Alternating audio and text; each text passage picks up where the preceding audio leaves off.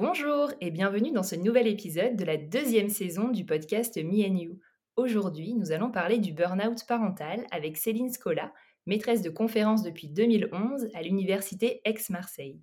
Céline travaille sur des sujets comme comprendre ce qui détermine le tempérament d'un jeune enfant, quels sont les facteurs de risque et de protection du burn-out dans la parentalité, comment se construisent les interactions précoces, autant de sujets passionnants qu'elle développe au sein du Baby Lab d'Aix-en-Provence. J'ai lu les statistiques publiées par Statista Research Departments le 10 juin 2022 et il en ressort qu'en février 2022, 40% des mères sentaient qu'elles pourraient un jour vivre une situation de burn-out parental, même si elles n'étaient actuellement pas concernées. Près de 34% des mères étaient en situation de burn-out parental ou avaient vécu auparavant une situation similaire. En 2022, l'élément pesant le plus sur la charge mentale des femmes françaises était l'équilibre entre la vie professionnelle et la vie privée.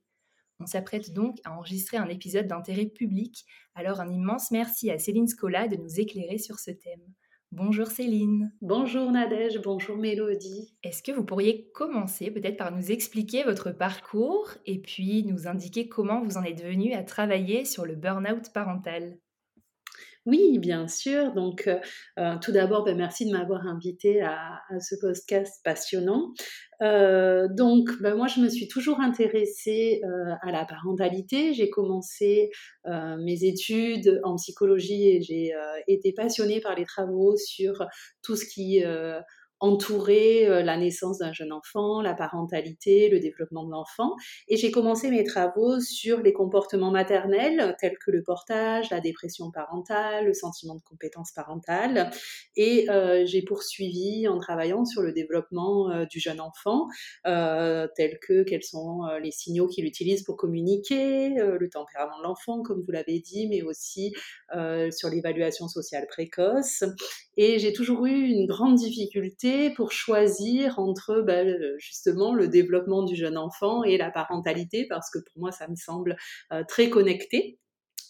Et mes travaux sur le burn-out parental se sont imposés lorsque, avec une collègue, Sarah Levigouroux Nicolas, qui travaille, elle, sur la dynamique émotionnelle et la personnalité, mais au départ pas du tout sur la parentalité, et moi, qui était très intéressée par la parentalité, nous avons échangé et décidé de travailler sur cette thématique. Donc c'est comme ça que j'en suis arrivée à travailler sur le burn-out parental. Bon, en tout cas, déjà, rien que la présentation, je trouve que ça donne envie d'en savoir plus.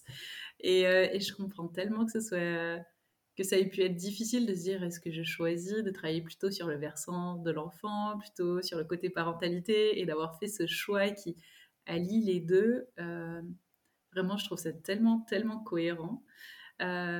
Et du coup, donc, comme effectivement on va parler du burn-out parental, juste histoire d'être sûr qu'on parle tous de la même chose, est-ce que vous pourriez nous expliquer donc, ce qu'est le burn-out parental et en quoi est-ce que par exemple ça peut être différent du baby blues ? Oui, bien sûr.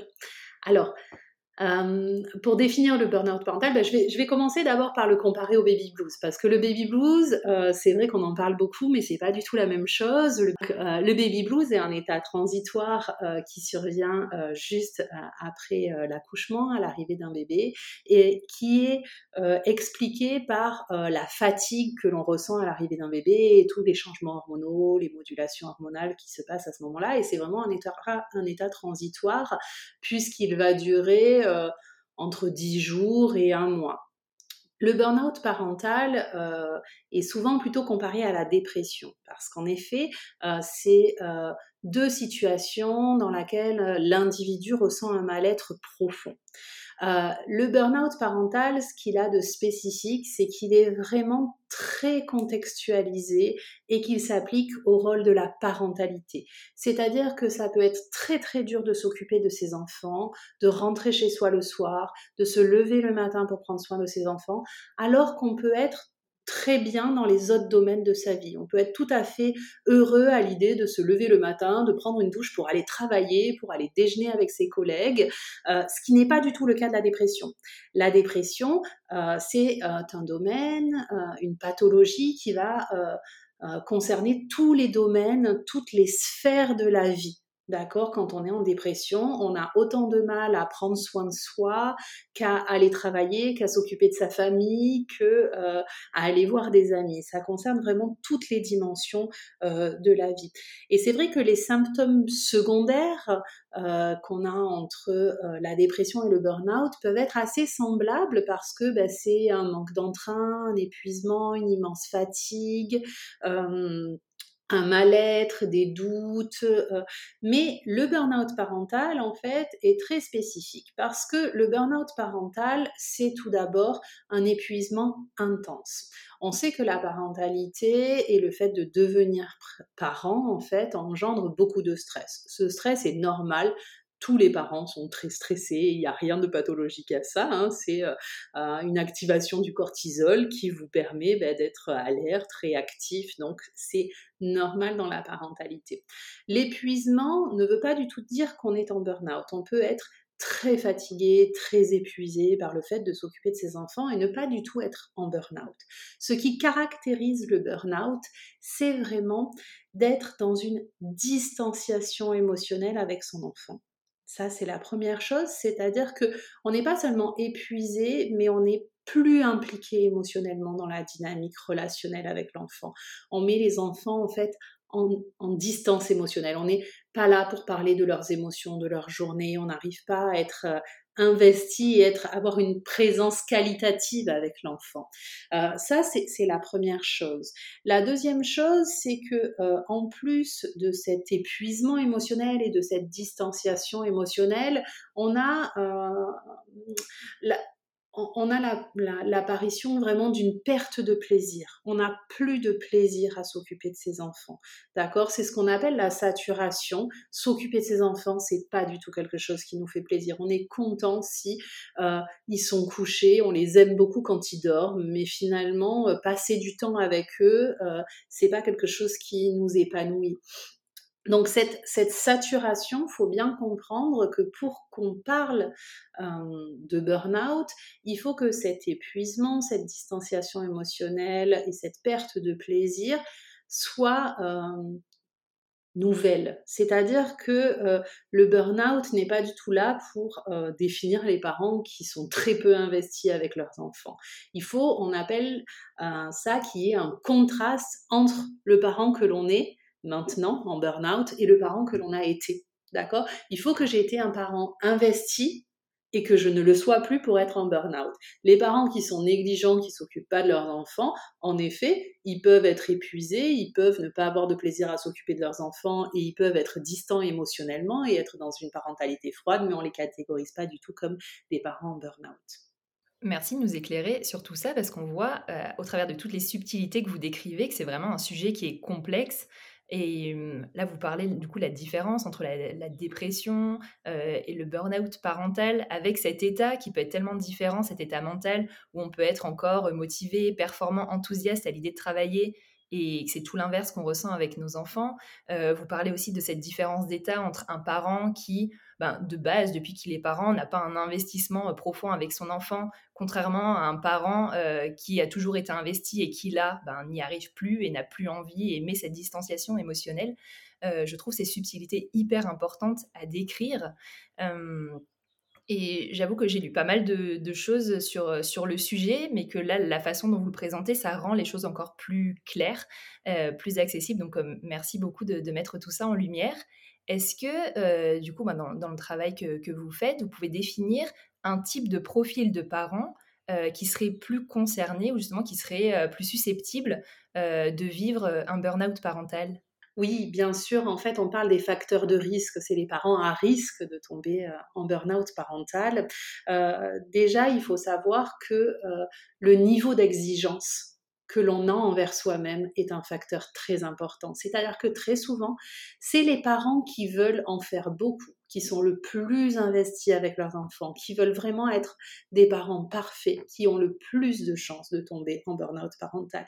Ce qui est assez paradoxal du coup, parce que ça va être des parents qui veulent être très bienveillants, proposer une discipline positive ou une éducation dite positive, qui sont vraiment très très investis, qui soudainement craquent, tombent en burn-out et mettent leur enfant vraiment à distance, peuvent être parfois maltraitants, débordants. Donc, c'est vraiment ça a été montré, c'est un gros facteur de risque. On sait aussi que les femmes sont beaucoup plus touchées que les hommes. Hein. Les femmes sont plus à risque de présenter un burn-out parental que les hommes parce que souvent encore, elles prennent beaucoup plus la charge de la responsabilité de l'enfant. On sait aussi que ce burn-out est dépendant de la culture dans laquelle on vit. Si on est dans un pays où il y a plus une culture individualiste et moins une culture collectiviste, on va être beaucoup plus à risque de tomber en burn-out parce que le poids et la responsabilité de l'enfant va plus nous incomber, va plus être quelque chose qui repose sur les épaules du parent. Et on sait surtout, et c'est ça qui a été assez étonnant dans les derniers travaux sur les facteurs de risque et sur ce qu'on appelle les facteurs de protection, c'est-à-dire qu'est-ce qui nous protège pour ne pas basculer vers le burn-out parental, que les facteurs finalement contextuels sont beaucoup moins importants et prédisent moins le burn-out que les facteurs individuel. Alors, qu'est-ce qu'on appelle facteur contextuel, facteur individuel ? C'est-à-dire que vous avez moins de chances, enfin, c'est pas moins de chances, c'est finalement, c'est moins le fait d'avoir beaucoup d'enfants, des enfants malades, d'avoir vécu un deuil quelques mois avant, qui va faire que vous allez basculer en burn-out, plutôt que c'est plutôt le fait d'être instable émotionnellement, de ne pas demander de l'aide, d'être très exigeant envers soi-même, d'avoir soi-même un attachement plutôt insécure et d'être très dépendant émotionnellement. Donc c'est plutôt des facteurs internes aux parents, plutôt que vraiment d'être dans un tout petit appartement avec énormément d'enfants, avoir peu d'argent, c'est pas ça qui va faire qu'on bascule en burn-out parental. C'est vraiment des facteurs plus liés à la personne. Et ça nous a beaucoup surpris en fait. C'était très étonnant.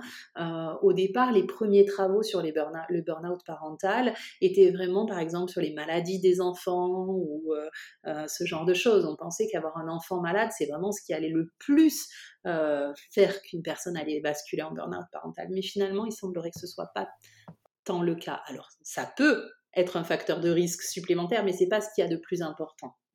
C'est intéressant parce que justement, quand je vous entendais parler, ça me faisait un peu écho au dernier épisode qu'on a enregistré avec Marion Kuerk, où elle parlait un petit peu des différences. Alors là, on était vraiment en termes d'éducation pure et dure, avec l'enfant, la vision, la place de l'enfant, etc. Et puis ce qu'elle expliquait, c'est qu'en fait, en Suède, justement, il y a un peu tout ce...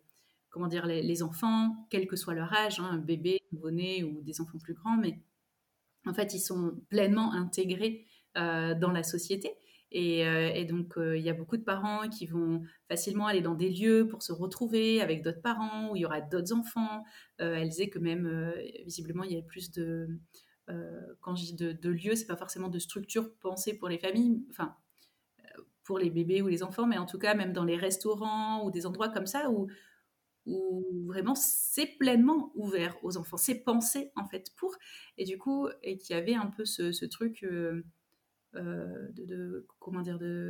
cette notion en fait de on se soutient, on est tous ensemble, on a des bébés, on sait que c'est compliqué, il n'y a pas de jugement, il y a moins d'isolement, enfin j'ai l'impression en tout cas quand je l'ai écouté.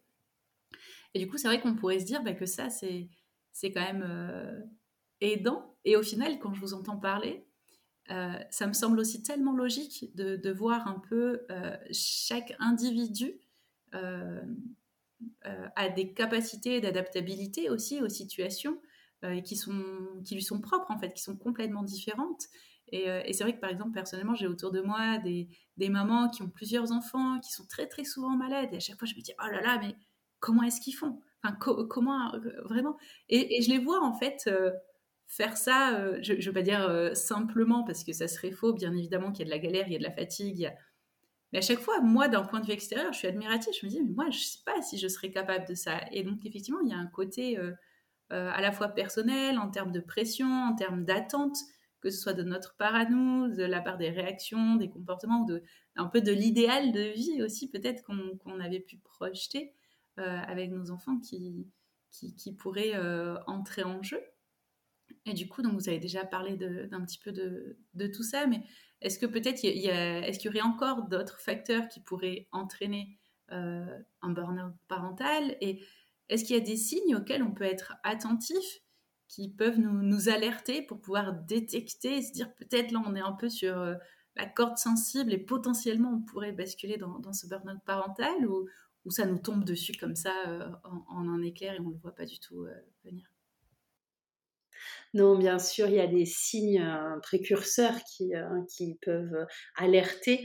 En fait, pour expliquer le burn-out et pour bien comprendre qu'est-ce qui peut faire qu'on bascule vers un burn-out parental, le modèle qui a permis d'expliquer ça est un modèle sous forme de balance. C'est Isabelle Roskam et Moira Mikolajczyk qui ont développé ça, avec une balance de stress et de ressources. Et l'idée, c'est que tous les parents font face à différents stresseurs dans leur parentalité. On est soumis à tout un tas de stress, que ce soit, comme vous disiez là, l'exemple des enfants malades, beaucoup d'enfants, mais aussi avoir un travail très prenant, avoir un événement familial complexe, un divorce, enfin bon, ou ne serait-ce que être stressé simplement parce que on souhaite que le développement de notre enfant se passe le mieux possible. Donc on est en tant que parents soumis constamment à tout un tas de stresseurs, hein. On veut avoir les enfants les plus épanouis, les plus heureux, les plus adaptés à la société. Donc tout ça, ça met beaucoup de stress et beaucoup de pression. Et on a aussi tout un tas de ressources. D'accord, il faut envisager que on a des ressources, c'est les connaissances que l'on a, le soutien, mais aussi avoir des solutions pour répondre à ces stresseurs en fait. Et le burn-out survient quand la somme des stresseurs n'est pas du tout équilibrée avec les ressources que l'on a à disposition. C'est-à-dire que on peut avoir énormément de stresseurs, si on a beaucoup de ressources, tout va bien. On peut avoir finalement peu de stresseurs, mais si on a peu de ressources et des ressources moindres que les stresseurs, finalement, c'est là, quand ça se maintient, qu'on va basculer en burn-out parental. Donc, faut bien comprendre cette dynamique et ce dynamisme. Et du coup, ce qui va engendrer un burn-out parental, c'est vraiment être sensible à cet épuisement. Le parent qui accumule trop de choses, qui en peut plus, qui se sent dépassé, qui a l'impression qu'il n'y arrive plus, c'est autant de signes. Et qui veut bien faire, et qui veut trop bien faire, et qui est très exigeant vers lui-même. C'est autant de signes qui vont le prédisposer, en fait, à basculer en burn-out. Surtout si l'on se sent peu soutenu, si on a l'impression d'avoir peu de personnes sur qui on peut compter, peu de solutions pour répondre à nos exigences, en fait, à nos stresseurs. Et c'est vraiment ça qui va faire qu'on va basculer en burn-out parental. Parce que finalement, si j'ai des enfants malades, beaucoup, mais que j'ai un mari très présent, de la famille autour, des amis qui sont là, qui m'aident, qui m'épaulent, j'ai finalement peu de chances de basculer en burn-out parental. C'est vraiment lorsque il y a ce déséquilibre qui s'opère.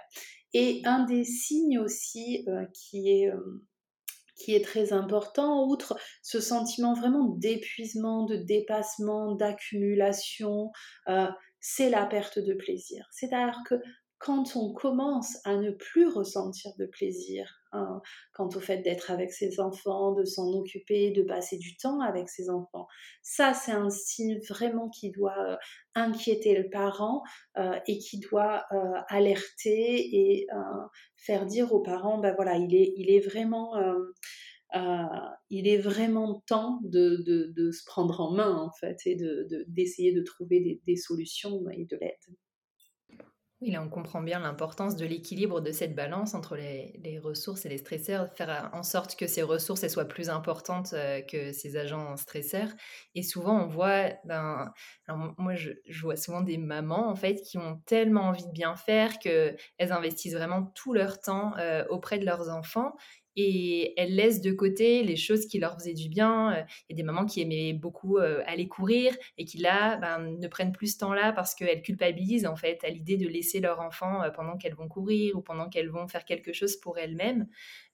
Et du coup qui petit à petit viennent grignoter dans leurs ressources, et on voit que c'est quelque chose dont il faut être vigilant et avoir conscience, et c'est pas toujours évident parce qu'on fait tout ça avec plein de bonnes intentions envers nos enfants. Qu'est-ce qu'on pourrait faire du coup pour mettre vraiment toutes les chances du côté des parents pour prévenir ce burn-out parental? Alors il faut toujours penser à cette balance du coup pour essayer de prévenir le burn-out. Donc en fait on a deux leviers finalement. On peut se dire là je sens que c'est trop, donc je baisse mes exigences, je sens qu'il y a trop de choses dans ma vie, que c'est trop compliqué, et donc il y a des choses sur lesquelles il faut que j'accepte de lâcher. Ces choses vont être différentes pour chaque parent, Il ne faut pas se dire qu'il y a une solution unique, Chaque histoire de burn-out est différente parce que cette balance, elle est différente pour chacun des parents. Donc, il y a des parents qui vont pouvoir accepter de baisser le niveau d'exigence sur peut-être le temps passé avec les enfants et se dire je passe un peu moins de temps, mais du temps de meilleure qualité, mais aussi sur les exigences qui peuvent être liées à l'alimentation et se dire peut-être que là, en ce moment, c'est vraiment très, très dur pour moi. Si mon enfant ne mange pas bio, des purées maison, avec 5 fruits et légumes par jour pendant quelques temps, c'est pas très, très grave. Et je peux me dire, c'est d'accord si on fait un soir par semaine pizza et un soir par semaine on commande au traiteur chinois, vous voyez, essayez de se dire, ou alors si la maison est en bazar, c'est pas très très grave, si je lui mets 2 jours d'affilée les mêmes affaires, c'est pas très très grave. Donc ça va être vraiment discuté avec le parent, et c'est propre vraiment... vraiment à chaque enfant. Donc c'est vraiment baisser les exigences avec soi-même, mais aussi toujours penser aux ressources. D'accord, donc pour mettre toutes les chances de son côté, il faut penser aux personnes que l'on a à sa disposition qui peuvent nous aider, et même si on a l'impression qu'elles ne font pas aussi bien que nous, exactement comme on voudrait qu'elle fasse et comme on aurait eu envie que ce soit fait, en effet, elles sont quand même là et on peut compter sur elles, et ça peut être des ressources. Et donc ces ressources, c'est aussi prendre soin de soi, comme vous l'avez dit. Parce que, en effet, maintenant, dans toute cette éducation positive, ces bonnes pratiques de la parentalité qui sont autant de stresseurs, en fait, parce que finalement, c'est parce que on a cette évolution de la société avec cette représentation de l'enfant et cette exigence qu'on a de plus en plus envers les parents pour faire en sorte qu'ils doivent vraiment faire au mieux pour leur enfant. Finalement, le parent s'oublie, en voulant bien faire, et on oublie même au niveau sociétal, moi je crois, que le parent est aussi une personne et que le parent a aussi des besoins, et je pense qu'il faut que il y a un équilibre qui soit un peu rétabli. Et certes, les enfants sont des êtres qui ont beaucoup de besoins et on doit prendre soin d'eux, mais le parent aussi a des besoins, et les besoins de l'un ne doivent pas forcément empiéter totalement sur les besoins de l'autre. Il ne doit pas y avoir un déséquilibre trop important, puisque finalement, prendre soin de soi en tant que parent, c'est prendre soin de son enfant. Puisque les enfants apprennent beaucoup par imitation et par ce qu'on appelle le modelage. Et si je suis un enfant qui voit mon parent qui s'épanouit et qui prend soin de lui, j'ai beaucoup plus de chances d'être un enfant épanoui moi-même, parce que je vais avoir envie de prendre soin de moi et d'être épanouie. Vous voyez ? Donc cet équilibre est important. Et surtout, moi... je dis, dans les situations difficiles, dans les périodes difficiles, c'est assez intéressant de cultiver la joie. Finalement, le burn-out, c'est une perte de plaisir que l'on a avec ses enfants. Et si on essaye de cultiver la joie que l'on a à s'occuper de ses enfants, eh ben en fait, ça protège. C'est une ressource, c'est un facteur de protection. D'accord. Moi, je me rappelle très bien pendant le premier confinement, j'avais 2 enfants en bas âge, mon mari qui travaillait, j'étais enfermée dans un appartement petit et j'avais déjà travaillé sur le burn-out et je sentais bien que mes nuits étaient très très réduites, c'était compliqué et en fait... J'avais instauré comme un rituel 2 fois par jour des moments de joie avec les enfants. C'est-à-dire qu'il fallait absolument qu'on rigole pendant ce moment-là. Donc ça pouvait être en dansant, en se faisant des sessions de chatouille, de grimaces, mais voilà, pour essayer de mettre de la joie un peu artificiellement, mais en fait qui finalement procure beaucoup de plaisir et de joie. Et ça, c'est quelque chose qui est très très bénéfique, très protecteur en fait, parce que on s'accroche à ces moments de joie en cas de difficulté. Et donc cultiver la joie, c'est vraiment quelque chose qui me paraît aussi très important quand les ressources sont un peu difficiles à atteindre, comme c'était le cas pendant le Covid notamment, quoi. Oui, je pense que, en plus, vous parlez de cette période du Covid, je pense qu'elle a mis à mal quand même pas mal de familles. Ça a été compliqué pour beaucoup de parents, pour beaucoup d'enfants aussi. Il y en a pour qui ça s'est très bien passé. Mais c'est vrai que voilà, le contexte, je pense, là, a été assez exceptionnel. Et du coup, ça a demandé d'aller puiser vraiment au fond de ces ressources pour beaucoup de parents. Et du coup, donc, vous l'avez dit, hein, donc c'est votre travail, vous faites des recherches sur le burn-out parental. Est-ce que vous pouvez nous en dire un petit peu plus sur savoir en quoi ça consiste, peut-être comment est-ce que ça se passe, voilà, comment est-ce qu'elles se déroulent en fait, ces recherches? Alors, les recherches sur le burn-out en fait se déroulent souvent en ligne. Puisque finalement, quand on travaille sur le burn-out, moi je suis pas praticienne, c'est-à-dire je ne consulte pas en cabinet, donc j'ai pas des personnes en burn-out qui viennent me voir que je pourrais étudier finalement. Et comme fort heureusement, on n'a pas 100% de la population qui est en burn-out. Elles sont quand même parfois assez difficiles à atteindre, ces personnes en burn-out. Donc, pour étudier le burn-out, il faut étudier de très grands groupes de parents. Sinon, on n'arrive pas à aller voir les parents en burn-out.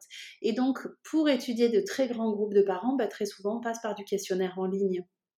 Du coup, c'est des études qu'on fait en ligne et où on va diffuser des questionnaires sur les réseaux sociaux, sur des blogs, sur nos sites web, sur les personnes qui sont aussi inscrites pour participer à nos recherches au niveau du Baby Lab à Aix.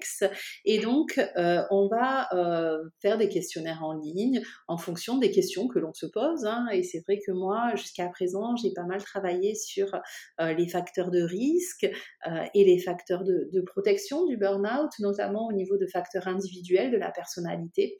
Donc avec ma collègue Sarah Levigouroux, on a notamment travaillé sur le fait que quels étaient les éléments de la personnalité de la mère ou de l'enfant qui pouvaient être plus à risque de développer un burn-out parental. Et on se rend compte qu'en effet, toutes les facettes de la personnalité ne jouent pas du tout de la même façon, en fait, hein, et être finalement un parent très consciencieux, qui va être plutôt stable émotionnellement et qui va plutôt être... agréable, c'est-à-dire l'agréabilité, c'est-à-dire avoir l'envie d'être sympathique, vont être des facteurs qui vont protéger le parent, en fait, finalement, du burn-out parental. À l'inverse de si on est très instable, si on est moins dans l'agréabilité, donc on cherche moins à plaire, et si on est beaucoup moins consciencieux et qu'on est désorganisé en fait, hein, dans sa personnalité, pas forcément dans sa parentalité, hein, c'était vraiment dans la personnalité. Et on retrouve un peu la même chose chez l'enfant. Suite à ces travaux, c'est vrai qu'on a été contacté par un consortium international en fait, hein, qui est l'IIPB, l'International Investigation for Parental Burnout, où du coup on mène des études dans tout un tas de pays. C'est un consortium d'une 40aine de pays où chaque pays fait des relevés avec exactement les mêmes données pour comparer dans une perspective un peu interculturelle, qu'est-ce qui se passe justement, comment est-ce qu'il évolue, quelle est la prévalence, etc. du burn-out. Donc j'ai mené aussi ces travaux-là. Et à l'heure actuelle, ce qui me questionne beaucoup, mais j'ai pas encore de résultats, c'est vraiment là, on a eu pas mal de données, on finit le recueil là et donc on va analyser. J'ai pas encore les statistiques. C'est finalement, j'ai envie de m'intéresser aux jeunes enfants, puisque moi c'est vrai que ce qui me plaît c'est plutôt la périnatalité et finalement le burn-out parental c'est quelque chose que j'ai pas forcément précisé, mais on peut être en burn-out parce qu'on a des enfants très très jeunes qui nous demandent beaucoup, beaucoup d'énergie, mais aussi parce qu'on a des enfants de 25 ans qui ne veulent pas partir du domicile, qui ne savent pas quoi faire et qui nous... Donc, ce n'est pas forcément parce qu'on a des jeunes enfants qu'on est en burn-out. Donc, ça concerne vraiment tous les parents qui ont un enfant sous leur toit. D'accord, quand on étudie le burn-out parental. Et moi, j'avais envie de me centrer vraiment spécifiquement sur les parents de jeunes enfants. Et... finalement, est-ce que les caractéristiques individuelles des enfants, puisque ça a été très peu fait, telles que le tempérament, vont avoir un impact sur le burn-out parental. C'est-à-dire qu'on sait qu'à la naissance, il y a des enfants qui sont beaucoup plus sensibles, par exemple, beaucoup plus réactifs, qui pleurent beaucoup plus, qui ont plus d'affects négatifs que d'autres, parce que ils ont une moins bonne régulation physiologique, ils peuvent digérer moins bien, dormir moins bien réguler leur température. On appelle ça le tempérament, toutes ces caractéristiques individuelles qui sont présentes dès la naissance du jeune enfant. Et donc là, on a mené une étude sur, finalement, est-ce que le tempérament de l'enfant et avoir un enfant, justement, qui présente plus d'affects négatifs, qui contrôle moins bien ses comportements, allait être un facteur important pour expliquer et prédire le burn-out parental. Mais je n'ai pas de résultat pour l'instant à vous présenter. Et ça prend combien de temps une étude comme ça, là, si vous êtes en plein dans cette recherche? Est-ce que vous avez une deadline à partir de laquelle vous êtes censé donner les interprétations de vos résultats ou pas? Non, pas du tout. On est assez libre c'est de gérer un peu le timing comme on le souhaite. Après, c'est vrai que quand on lance une étude, on a envie d'avoir les résultats assez rapidement, mais... Là, c'est une étude qu'on a lancée au début de l'année universitaire. On a commencé à vraiment choisir les bons outils, se poser un peu des questions sur qu'est-ce qu'on allait vraiment mettre, quelles allaient être les questions. On a lancé les questionnaires en ligne en janvier, février. Et là, ça se termine et on va être sur le traitement des données pour essayer de sortir des résultats avant la fin de l'année, en fait. D'accord. Et là, peut-être qu'en écoutant cet épisode, il y a certains auditeurs ou auditrices qui se disent « en fait, ça me parle, j'ai l'impression de vivre ça, je ressens cette distance que je mets avec mon enfant » et ça peut créer un petit signal d'alerte, du coup, à l'intérieur.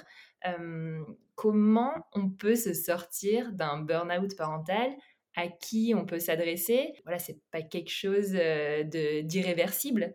Et du coup, on peut envoyer ce message d'espoir, parce que quand on est vraiment dans le dur, on a l'impression qu'en fait, on s'en sortira jamais, que c'est tellement qu'on voit tout de manière négative, tout nous semble insurmontable et compliqué. Donnez-nous des pistes, du coup, pour s'en sortir. Alors, c'est pas du tout en effet irréversible et même, je dois dire, ça va assez vite pour s'en sortir. C'est pas aussi long que ce qu'on peut imaginer, puisqu'en 2-3 mois, on peut déjà imaginer avoir une réduction du stress qui est plus de la moitié du stress initial, en fait. Donc, c'est les méthodes d'intervention qui ont été mises en place sont très efficaces. Ce qu'il faut avant tout, c'est de ne pas attendre d'être trop... j'ai envie de dire, en difficulté et consulter le plus tôt possible. Consulter, c'est consulter qui ? C'est consulter des psychologues. Les psychologues, ils ont une formation à la psychologie de 5 années, donc ils sont formés sur la barrière psychique, mais après, tous les psychologues ne sont pas spécialisés sur le burn-out, bien évidemment, et c'est pas parce qu'on est un bon psychologue qu'on connaît bien la question du burn-out. Donc, il y a un site internet qui a été créé, qui s'appelle burnoutparental.com, burnoutparental.com, vous avez sur ce site internet tout un tas de ressources. D'accord, ces ressources peuvent être des livres, des conseils aux parents qui peuvent aider à s'en sortir tout seul, mais c'est pas forcément le plus efficace. Et ensuite, il y a différentes choses. Il y a des applications, par exemple, sur smartphone pour donner en fait un peu des pistes, telles que Dr. Mood. Il y a des accompagnements en ligne et il y a une liste aussi de tous les personnels formés au burn-out parental, en fait, par cette pratique, cette thérapie interventionnelle qui a été créée par Isabelle Roskam et Moira Mikolajczyk en Belgique, en fait. Voilà. Et donc, pour s'en sortir, le travail va être finalement toujours le même, c'est-à-dire on va faire travailler les parents, soit en individuel, soit en groupe, pour faire la liste de tous les stresseurs, de toutes les ressources, et essayer de faire changer cette balance, en fait. Et ça peut être assez rapide, en effet, puisque souvent les parents ont l'impression qu'ils n'ont pas du tout de ressources ou que les exigences ne peuvent pas du tout être baissées, mais finalement on peut baisser les exigences et on peut rééquilibrer, mais souvent c'est quelque chose qui n'est pas possible de faire seul. C'est pour ça qu'il faut vraiment ne pas hésiter à se faire accompagner, et parce qu'on observe de plus en plus de parents maintenant qui ont un burn-out parental. Merci beaucoup. Alors, je vais revenir sur quelque chose que vous avez dit tout à l'heure, c'est-à-dire que donc déjà vous expliquiez qu'il y avait des recherches sur le burn-out parental qui se faisaient vraiment, si je ne me trompe pas, dans une quarantaine ou dans 40 pays. Vous expliquiez aussi que au final, là, voilà, vous êtes parti aussi sur une nouvelle étude pour voir si en fonction du tempérament des enfants, ça pouvait avoir un impact ou pas, etc. Donc, on voit que petit à petit, on part d'une première étude et puis d'une autre, et puis ça nous donne envie d'aller toujours creuser, d'en savoir un petit peu plus, d'aller toujours chercher soit des nouveaux facteurs de risque, etc. Mais est-ce que là, vous avez un petit peu assez de recul pour peut-être nous partager comment évoluent en fait ces statistiques concernant donc, cet état de burn-out? Alors, à la fois dans notre société, mais du coup, surtout, est-ce que la tendance, elle est variable en fonction des pays, en fonction des cultures, comme vous le disiez tout à l'heure, puisque justement, c'est aussi ça qui est étudié. Comment est-ce que ça évolue du coup ? Oui, alors très clairement, la tendance montre une augmentation de la prévalence du burn-out, c'est-à-dire que les parents sont de plus en plus en burn-out avec l'évolution de la société. En fait, le burn-out, c'est finalement une étude très récente, puisque il y avait des travaux très anciens mais très isolés dans les années 80, mais c'est vraiment depuis 2015 qu'on travaille sur le burn-out parental. Donc à l'échelle de la science, c'est vraiment très très court. Et en fait, 2015, c'était le bon moment en fait pour travailler sur le burn-out, parce que c'est ce que je vous disais, avec l'évolution de la société où finalement on a envie d'avoir des enfants qui soient le plus épanouis possible, on s'est retrouvé à avoir des parents de plus en plus en difficulté en fait, parce que un niveau d'exigence élevé et puis une surveillance aussi un peu des parents entre eux, c'est-à-dire que on ne peut pas se comporter comme on veut maintenant avec un enfant, alors que c'était possible il y a 50 ans. Et donc, on a vraiment l'impression qu'on est jugé, évalué dans notre rôle de parent, et ça met beaucoup de pression, beaucoup d'exigences, du coup, et augmente très fortement les stresseurs. Et puis, les ressources ont très certainement diminué, avec les femmes qui travaillent beaucoup plus qu'avant, avec une vie communautaire à l'intérieur des familles qui est de plus en plus éclatée, les grands-parents de plus en plus loin, etc. Donc tout ça fait qu'il y a finalement beaucoup plus de stresseurs, beaucoup moins de ressources, et donc beaucoup plus de burn-out parental. Ça, c'est certain. Donc on a une évolution qui fait que notre société, en fait, est très défavorable à l'état psychique et émotionnel des parents, et on observe de plus en plus de burn-out parental. Et j'ai une question, est-ce que vous avez, je ne sais pas s'il y a des données qui ont été étudiées par rapport à ça, mais est-ce qu'il y a, soit par rapport à l'augmentation aussi des réseaux sociaux, ou en tout cas de la place des réseaux sociaux dans la vie des parents, est-ce que ça, déjà, ça a aussi un impact ? C'est vraiment une question que je me pose, parce que moi, c'est vrai que je rencontre aussi pas mal de familles qui, comment dire, ou de parents qui limite vont s'auto-dévaloriser en voyant tout ce que font les autres, la belle vie qu'ont les autres, etc., où ils ont l'impression que tout se passe super bien chez les autres. Et au final, ça leur renvoie un petit peu à leur échec à eux, alors que ça reste vraiment qu'une façade et que c'est loin d'être vraiment le reflet de la vie des autres derrière. Mais quand déjà on commence à pas être trop bien, avoir un peu de fatigue, etc., on a un peu un filtre qui se met dû aux réseaux sociaux qui peut amener des interprétations qui peuvent être faussées. Donc déjà, est-ce que les réseaux sociaux, en tout cas le fait qu'il y ait de plus en plus de monde sur les réseaux sociaux, etc., vous avez l'impression que ça a un impact? Et ma deuxième question, c'est aussi par rapport à 2020, à la Covid, où là, moi personnellement, je remarque qu'au-delà de l'éclatement des familles, effectivement, qui se fait déjà d'un point de vue culturel, où on vit de plus en plus loin de nos propres parents, etc. Mais je me dis, moi, j'ai vraiment ce constat-là d'observation depuis qu'il y a eu la Covid, on a appris à fallait plus se toucher, fallait plus s'embrasser, fallait vivre, en fait, chacun chez soi, plus sortir, etc. Et j'ai quand même l'impression qu'il y a comme une certaine distance aussi qui a été mise et que ça a cassé un peu des choses dans les relations humaines vraiment de façon générale. Est-ce que, voilà, il y a des études, enfin, parmi les recherches que vous avez faites qui montreraient que ces deux facteurs extérieurs-là aussi, ça entre en compte dans la balance? Alors, des études vraiment spécifiquement sur ça, je ne sais pas, on n'a pas encore le recul. C'est vrai qu'au niveau du Covid, on a fait des études où on s'est rendu compte qu'il y avait en effet plus de burn-out pendant le Covid, parce qu'à ce moment-là très précis, il n'y avait pas les ressources, mais on n'a pas mesuré en fait l'évolution depuis la Covid d'une éventuelle distanciation. Moi, au niveau intuitif, j'ai l'impression que la Covid a peut-être dissocié les choses, c'est-à-dire qu'en effet, il y a peut-être une distanciation dans certaines populations qui s'est opérée, mais j'ai l'impression qu'il y a eu aussi des regroupements. C'est-à-dire que finalement, comme on ne pouvait pas s'éloigner et aller à plus d'un kilomètre, j'ai eu l'impression que les voisins se sont plus parlé, dans certains cas, hein, pas chez tout le monde, mais donc ça a pu aussi être, je pense, bénéfique pour certains. Il y a eu peut-être un petit peu plus d'entraide, plus immédiate, puisqu'en fait, il fallait que ce soit un peu caché. Et donc, ça a pu aussi créer des nouvelles formes de solidarité, de liens et de communautés plus proches, finalement. Donc ça, je pense que ça serait intéressant à étudier, mais on n'a pas encore vraiment de données sur ça.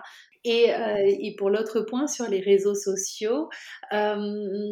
c'est pareil, je n'ai pas d'études en tête sur ça et je ferai un peu la même remarque, c'est-à-dire que j'ai l'impression que maintenant, en tout cas, en fonction du type de réseau social que l'on va consulter, il y a vraiment un aspect d'affichage où, en effet, il faut montrer qu'on est le parent parfait, où on se prend en photo au meilleur moment de la journée avec son enfant, où tout est parfait et on ne montre pas tout ce qui est compliqué derrière, mais j'ai l'impression qu'il y a l'inverse qui s'observe aussi beaucoup et il y a des groupes de parents où il y a finalement de l'entraide dans certains réseaux sociaux et où il y a finalement de soutien et il y a des parents qui osent dire sur les réseaux sociaux moi ça va pas, j'ai besoin d'aide, et ils arrivent peut-être plus à le dire que sur leur famille, donc je pense que c'est vraiment assez difficile à généraliser parce que il peut y avoir comme ça presque une dissociation en fonction de l'utilisation qu'il en est faite.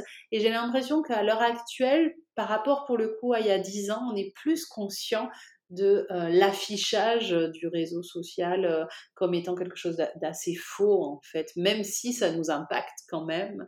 Mais voilà, donc je pense que ça dépend un peu de l'usage de chaque personne. Et pour revenir, parce que du coup, sur la tendance variable selon les pays, très clairement, sur les études qu'on a menées dans plus de 40 pays, il y a des grandes diversités au niveau de la prévalence du burn-out. C'est-à-dire qu'on a des pays où le burn-out est quasiment inexistant. Il n'y a pas de burn-out parental, ça n'existe pas. Vous allez en Thaïlande, en Turquie, en Algérie. Le burn-out, c'est quelque chose qui... qui est quasi à 0% en fait. Hein. Les pays d'Afrique aussi, hein, Cameroun, Togo, finalement, les parents, ils n'ont pas des exigences qui ont changé. La société n'a pas encore, je pense, transformé la représentation de l'enfant, et l'aspect très collectiviste, très communautaire protège totalement de ce burn-out parental. À l'inverse, il y a des pays tels que le Canada, la Belgique, la Pologne, où le burn-out parental est très très élevé. Il peut atteindre jusqu'à 9% de la population, ce qui est énorme hein, pour une pathologie. Donc c'est vraiment des seuils très très hauts et qui sont dans des pays où justement l'exigence sur les enfants est très élevée. Dans ces pays-là, il faut vraiment avoir des bonnes pratiques, et on a une tendance au fait que on regarde comment font les autres, et il faut qu'ils fassent bien, sinon il y a beaucoup de je ne vais pas dire de délation, mais de critique, de jugement des bonnes pratiques. En France, on est à un niveau qui est à l'heure actuelle aux alentours des 5% quand même, donc c'est aussi élevé et qui correspondrait aux États-Unis, au Chili, voilà. Donc c'est assez variable en effet en fonction des pays. Je pense qu'en France, ça risque d'augmenter encore avec l'évolution de la société et les bonnes pratiques parentales. Et en Europe, si on se centre un peu sur l'Europe, est-ce que vous savez quel est le pays justement dont le taux de burn-out parental est le moins élevé ? L'Italie. Donc l'Italie en Europe, c'est un des mieux placés, puisqu'ils sont entre 0,6 et 1% de prévalence. Donc c'est vraiment un des pays d'Europe où il y a le moins de burn-out parental. La Suède, qui est souvent citée en exemple, va être aux alentours des 2% de prévalence. Donc finalement, pas aussi bas que l'Italie. Oui, c'est ça. Du coup, ça donne envie quand même d'essayer d'investiguer, de se dire que là, c'est un pays qui jouxte le nôtre. Donc, il y a peut-être moins de différences culturelles que la Thaïlande ou certains pays d'Afrique. Et il y a peut-être des choses dont on peut s'inspirer justement pour faire baisser ce taux de burn-out parental chez nous. Ce serait intéressant de voir ça. Ce serait très intéressant, en effet. C'est des travaux qui ne sont pas du tout menés par moi, mais sur lesquels le consortium travaille hein, actuellement.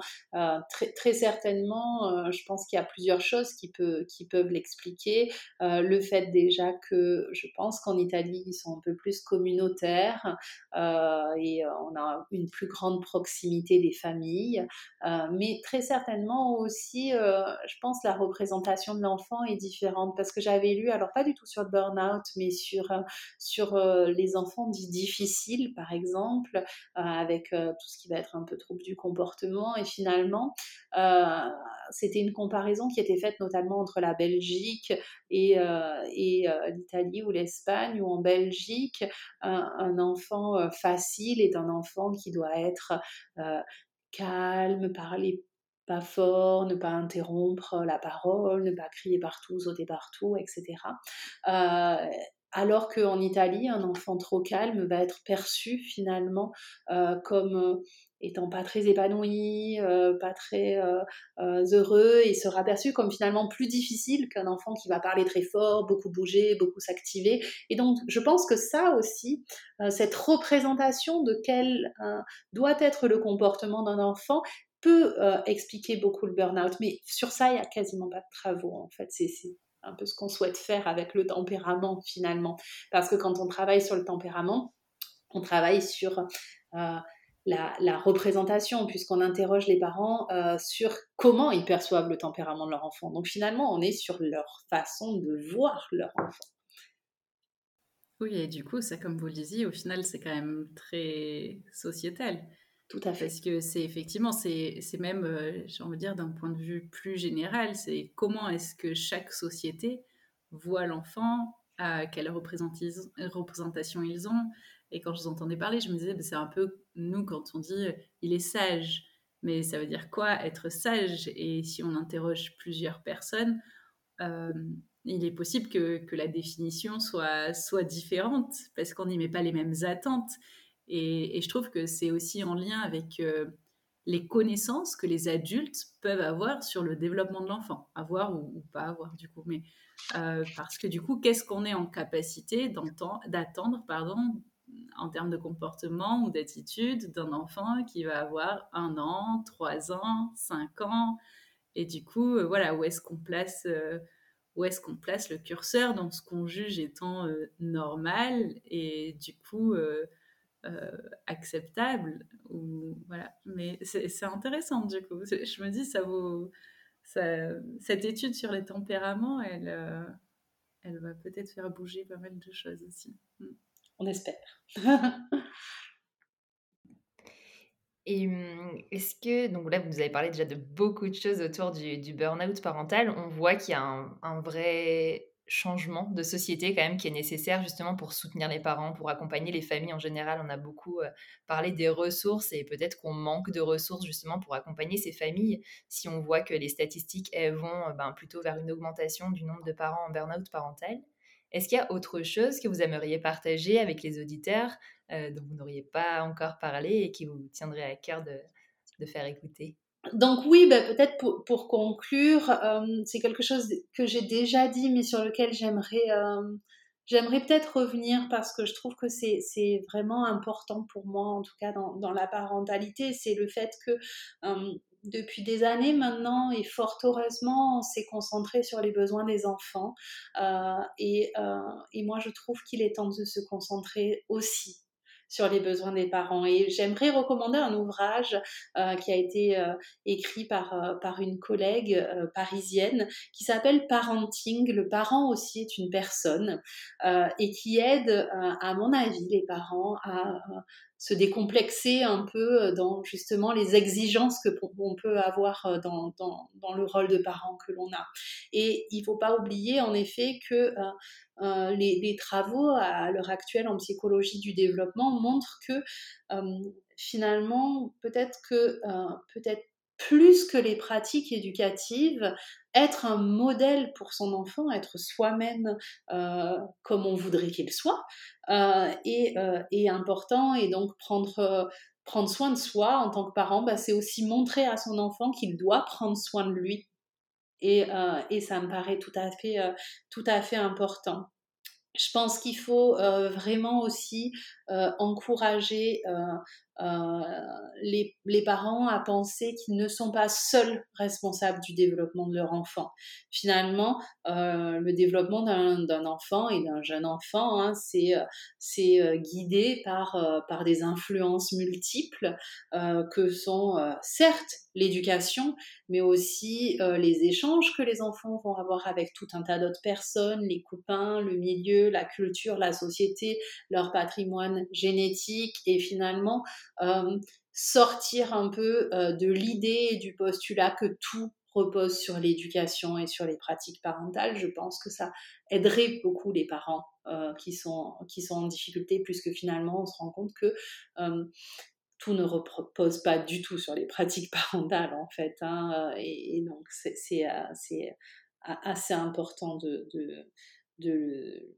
le savoir et de le dire en tout cas.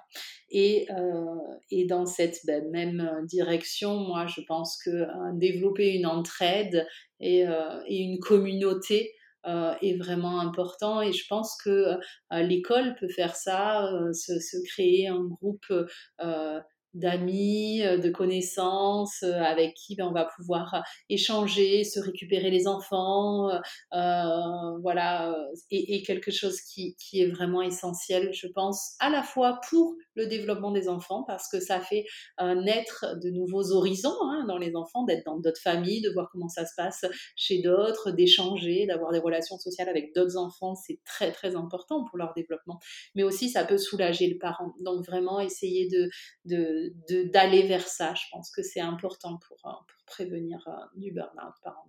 Merci beaucoup, en tout cas. C'est un sujet qui nous tenait vraiment à cœur, déjà parce qu'on est maman, toutes les deux, et puis qu'on accompagne aussi des familles au quotidien de par notre travail, et c'est vrai que c'est quelque chose qu'on voit, pour le coup, j'ai envie de dire assez souvent. Alors sûrement parce que les parents qui viennent à nous, c'est aussi parce qu'ils rencontrent des difficultés et qu'ils cherchent des ressources. Donc ça, c'est chouette. Mais je pense que c'est...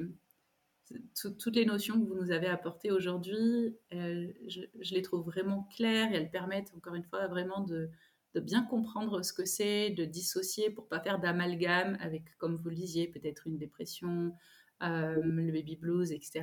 Donc, vraiment, d'en faire la différence et surtout de prendre conscience de l'ampleur, puisque vous disiez que, voilà, il y a quand même une certaine évolution qui va, pour l'instant, pas forcément dans le positif, puisque si j'ai bien compris, il y en a de plus en plus. Donc, de pouvoir être alerté autour de tout ça, de pouvoir y être vigilant, attentif, à la fois en tant que professionnel de santé, mais aussi, ou qu'accompagnant, voilà, parental, mais aussi, quand on est parent, de pouvoir connaître les signes, de pouvoir savoir comment s'en sortir. Donc, vraiment, merci pour ces ressources, justement, que vous nous avez apportées aujourd'hui. Merci à vous pour vos questions et la convivialité de ce podcast. Merci, c'était un plaisir. Céline Scola nous l'a dit, le burn-out parental touche de plus en plus de parents. Pourtant, des pays frontaliers comme l'Italie voient son taux de burn-out parental très très faible. Elle nous l'a dit, inférieur à 1%. Il y a donc des choses à faire au niveau de notre société pour que les choses changent, pour que les parents soient mieux accompagnés, pour qu'il y ait du soutien auprès des parents, avec des professionnels, avec des pairs. La thématique du burn-out parental est une thématique complexe. C'est pour ça que nous avons eu la chance d'avoir Céline Scola, qui est vraiment compétente dans ce domaine-là, pour nous apprendre à décoder les signes précurseurs d'un burn-out parental. Elle nous a expliqué aussi que ce burn-out parental, ce n'est pas une fatalité. Il y a des moyens de s'en sortir et lorsqu'on arrive à décoder les premiers signes, si on voit qu'on commence à mettre une distance émotionnelle entre soi et ses enfants, alors on peut se faire accompagner par un professionnel, par un psychologue qui est spécialisé dans le burn-out parental. Vous trouverez dans le descriptif du podcast le site internet que Céline Scola nous a recommandé. On espère que cet épisode vous a plu, qu'il aura pu vous fournir des informations sur cette thématique importante.